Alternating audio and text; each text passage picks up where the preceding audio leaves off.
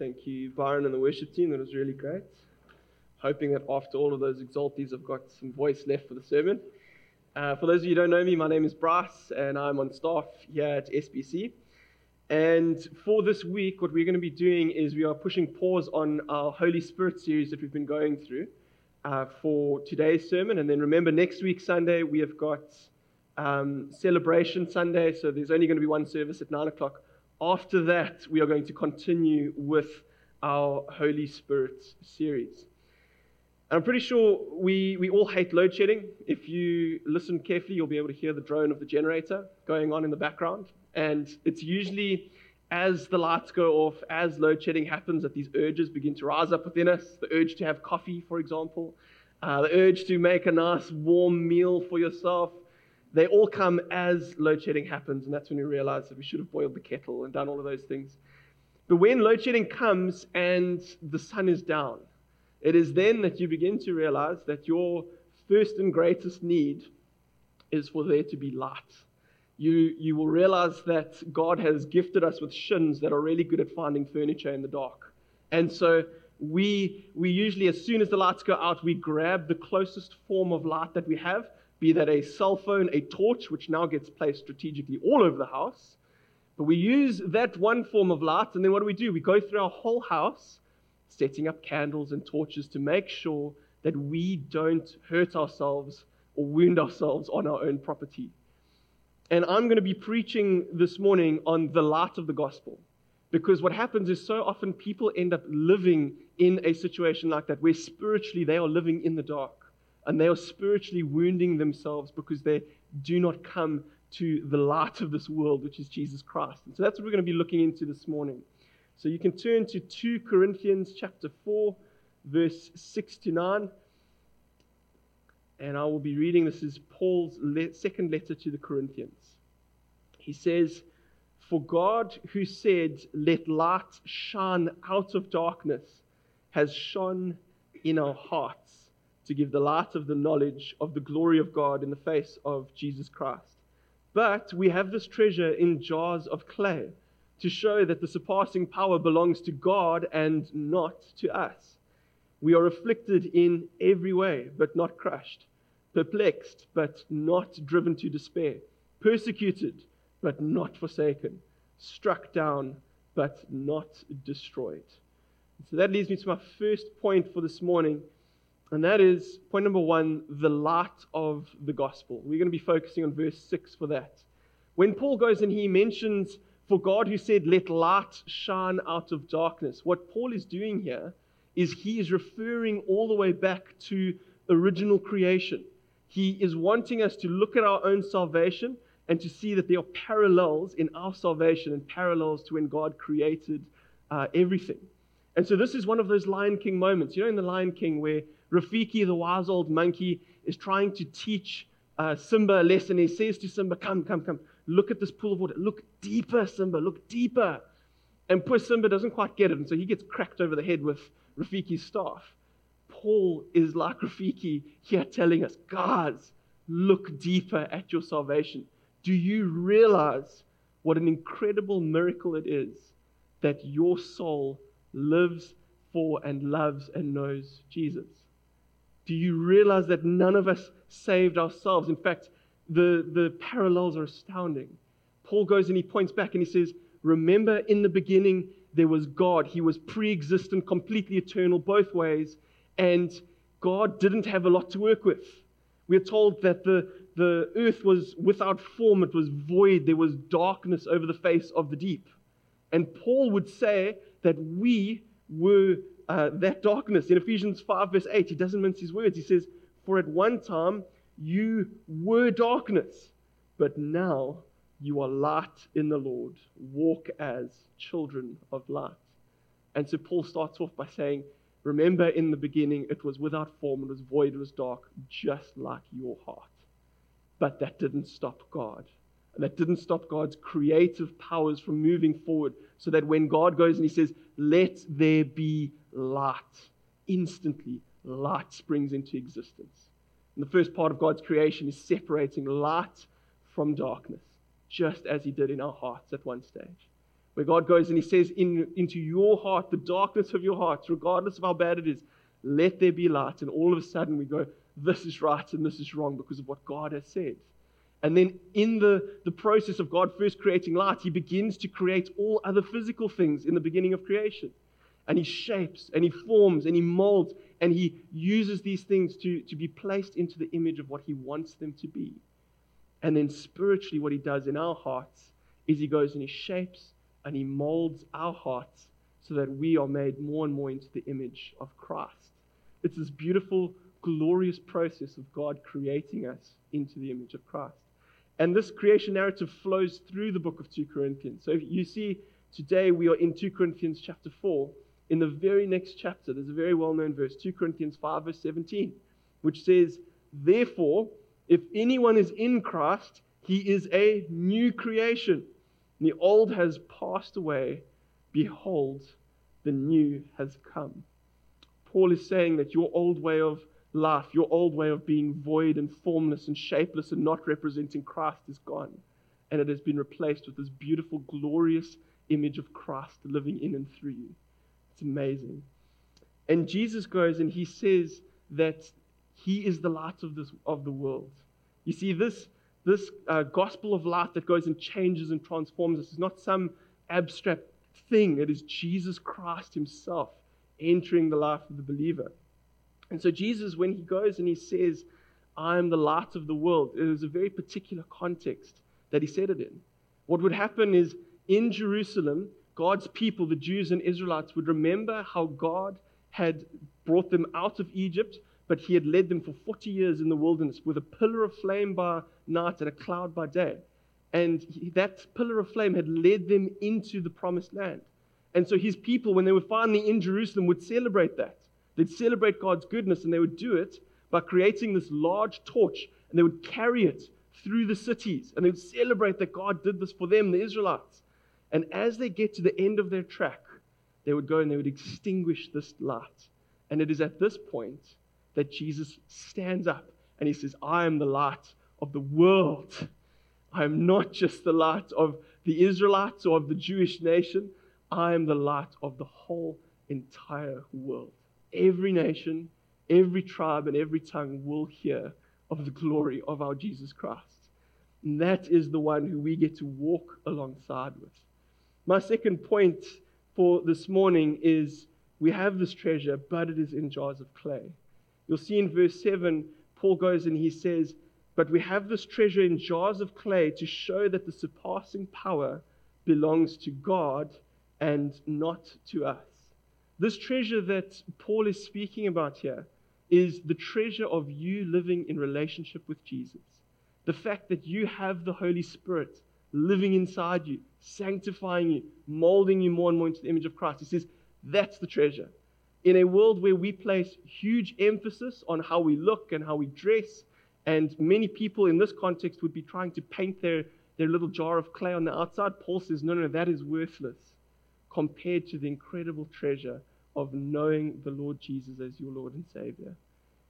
He says, that is the treasure, not our personalities, not our character, but how much we reflect Jesus Christ to the rest of the world. And many people go through their life trying to preserve this jar of clay. But Paul tells us here that your jar of clay is going to be smashed to pieces.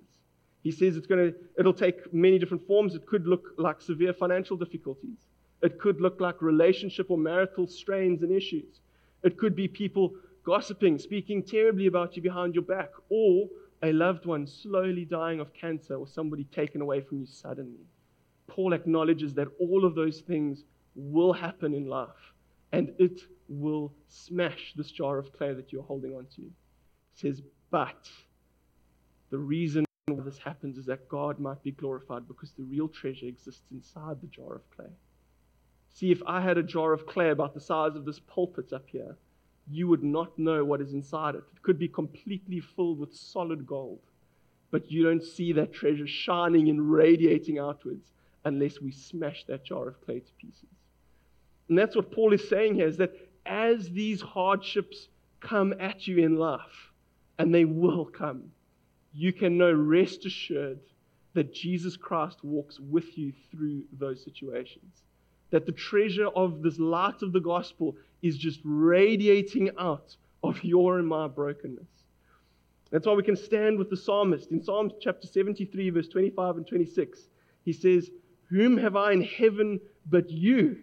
And there is nothing on earth that I desire besides you. My flesh and my heart may fail, but God is the strength of my heart and my portion forever." The psalmist is under no illusions that his body is going to last forever.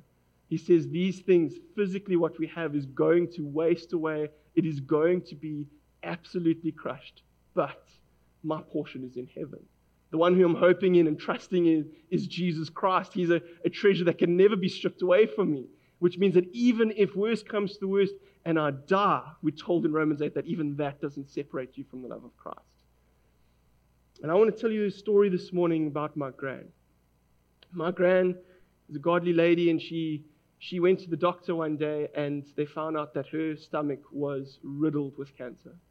There was not much hope, and she began to go through chemo session after chemo session. And we saw this person who we loved greatly change very quickly. Her hair fell out, her skin changed color, she became a lot smaller.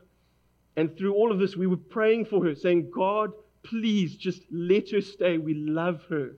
She's a Christian. She loves you. Would you please just let her stay?"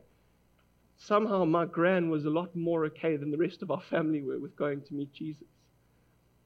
And the one day, they went and they did another scan on her, and they said, "We are so sorry. There is nothing we can do. We can't really put you through more chemo. She's got about 2 months left to live." And they put her in a ward that night, and in this ward was one other person who was an atheist. And the light of the gospel that was in my grand's heart was shining outwards, and there was a hope about her that didn't make sense to the rest of the world and to this atheist. And so my grand witnessed to them. And that person became a Christian that night and died the next morning. Intercepted at the perfect moment. God had worked all things together for his good and for his glory. Miraculously, my gran then lived for another 3 years after that before she went home to be with the Lord Jesus Christ. And you know what I couldn't stop hearing during those 3 years? "Bryce, I would do it all again if it meant I could play a part in just leading one more person to know Jesus." That is what Paul is speaking about here. Your jar of clay can be crushed to pieces.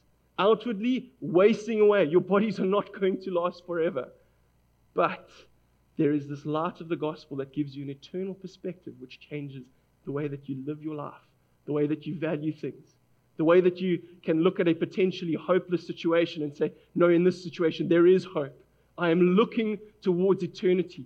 And as you do that, you'll find that the rest of the people around you start to go, "There is something different about this person. What is the hope that they carry within them?"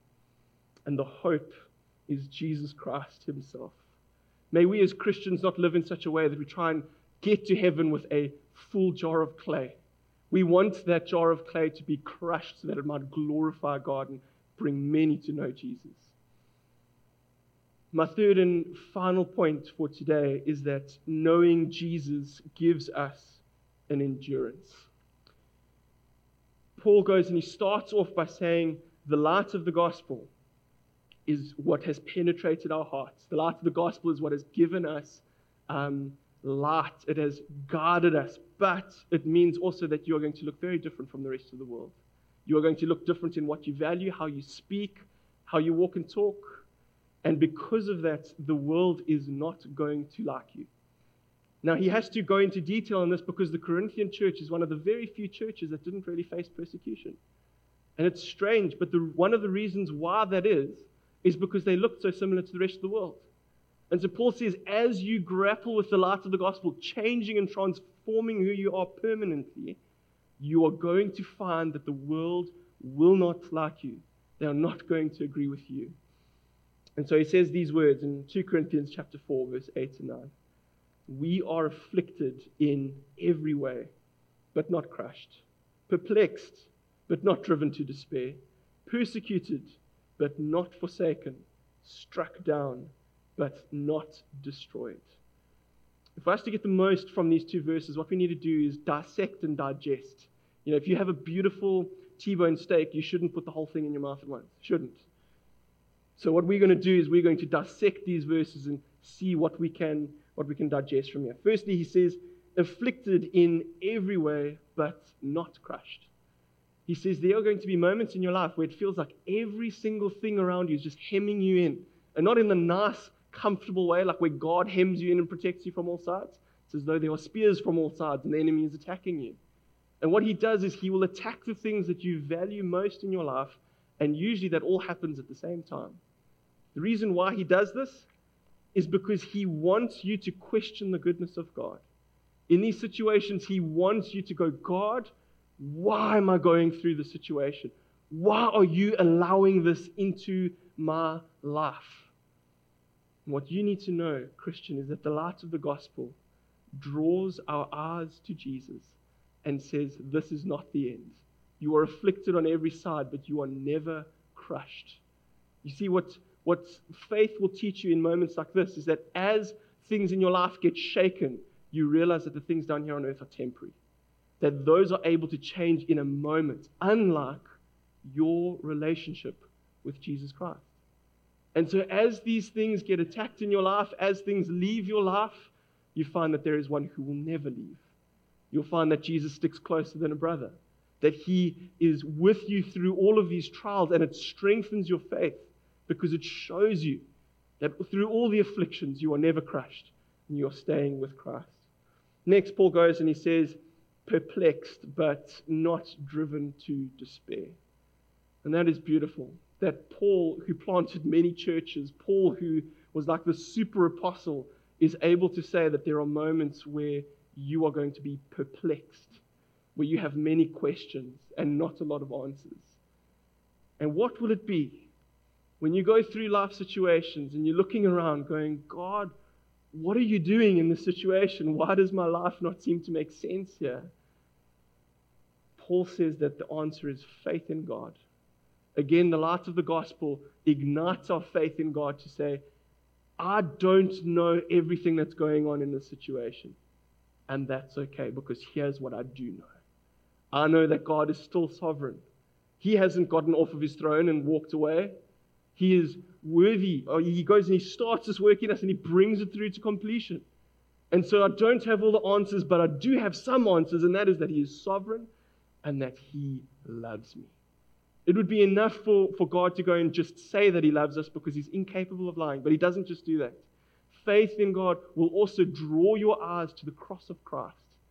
And what you'll see there, friends, is that God the Father, although he's sovereign and mighty and powerful, he also loves you so intimately and so much that he's willing to give up his only son for you specifically. And so, yes, you go through these moments of questioning, going, I don't know, but I know God. And that is why Paul is able to say, you are perplexed, you are questioning, but you are never driven to despair because your eyes are on the cross of Christ. Next, he says, we are persecuted, but not forsaken. And what is great about this part is there's a lovely parallel here between how the world will treat you and how God the Father treats you. And that is that by the world, you are completely rejected because you look like Christ and you smell like Christ.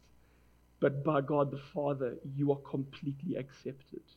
By the world, you are thrown outside because you're one of those weird Christians.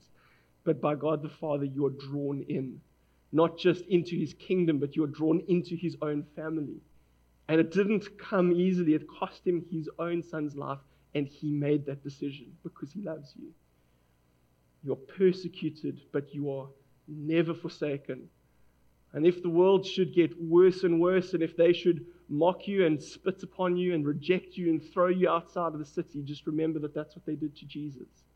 And if worse comes to the worst and they end up killing you, remember that for every person who knows Jesus and who's filled with the Holy Spirit, that same Holy Spirit raised Jesus up from the dead, and he will raise us up from the dead as well. And we are going to live gloriously. We are raised and judged by the person who's also our Heavenly Father. And so you can be persecuted. You will never be forsaken. You will never be ripped out of the hands of God. Lastly, Paul says, struck down, but not destroyed. Paul is not just using a literary device here. He's not just using fancy words to make it sound really bad. Paul went through a tremendous amount of persecution in his life for preaching the gospel. And so when Paul goes and he says, struck down, he would have known exactly what that felt like. Paul would have actually been physically struck down to the point where he can't stand. And what does he say? What is the thing that he holds on to here? As he says, but not destroyed. Destroyed carries with it this element of a finality of a situation. He says, your life, Christian, is not going to be destroyed. You may feel like you're struck down. You may indeed be struck down, just as he was. But the final chapter in your story has already been written by God. And if your faith and your trust is in the Lord Jesus Christ and you've been living for him, here's a brief glimpse of what your final story looks like. Your final story looks like you leaving this fallen creation and entering into heaven to the sound of many angels applauding, not necessarily just for us, but for saying that, God, you are able to save even Bryce. And as you walk in, you hear God the Father saying, well done, my good and faithful servant, son, daughter. Enter into the joy of your master. That is your final chapter, Christian. It is glorious. It is beautiful. And that is what you get to look forward to. And so when these moments come, when you feel like you are persecuted, when you feel like you are struck down, Paul wants to remind us here, you are not destroyed. Your final chapter looks very different from everybody else's. So as I wrap up this morning, I want to remind you of Philippians chapter 1, verse 6. It says, and I'm sure of this, that he who began a good work in you will bring it to completion at the day of Jesus Christ. See, this God who first shines the light of the gospel into your heart doesn't just walk away and leave you to figure things out. He continues watching over you with much love and patience. As things go on in life and things get difficult, he supplies more grace to meet you in your needs. And he has promised that he will make sure that he completes his work in you when you stand before him face to face. It might only be partially here, but it will be fully when you stand before him in heaven one day. And there are two groups of people that I would like to address this morning. The first one is maybe you're hearing these promises and you don't actually yet know the Lord Jesus as your Savior. Be encouraged that his arms are always open to you. He wants to walk with you. You can see his promises. You can see how God has always walked with his people, how he has never forsaken them. And that can be you as well. You can walk with Christ. You can be saved for all of eternity. But the other group of people are those of you who know Jesus. You know that what I've been speaking about this morning is true because you've experienced him in your own life. I want to encourage you, don't ever drift away. Keep walking the road with Christ. Through the hardships and the difficulties, look at what your final chapter is and be encouraged that this light of the gospel will continue leading you, not just into some earthly promised land, but into an eternal promised land that is going to last forever. Let us pray. Lord, we want to thank you for all that you have done for us in sending Jesus Christ to die on that cross. Lord, we thank you for the way that you've created new hearts within us. Lord, for the way that it reflects your original creation and the way that you now gloriously create images of yourself within this world to be ambassadors for you. Lord, I pray that we as a church would have many ambassadors who are filled with your Holy Spirit and shaped into the image of Christ. We ask this in your name. Amen. Guys,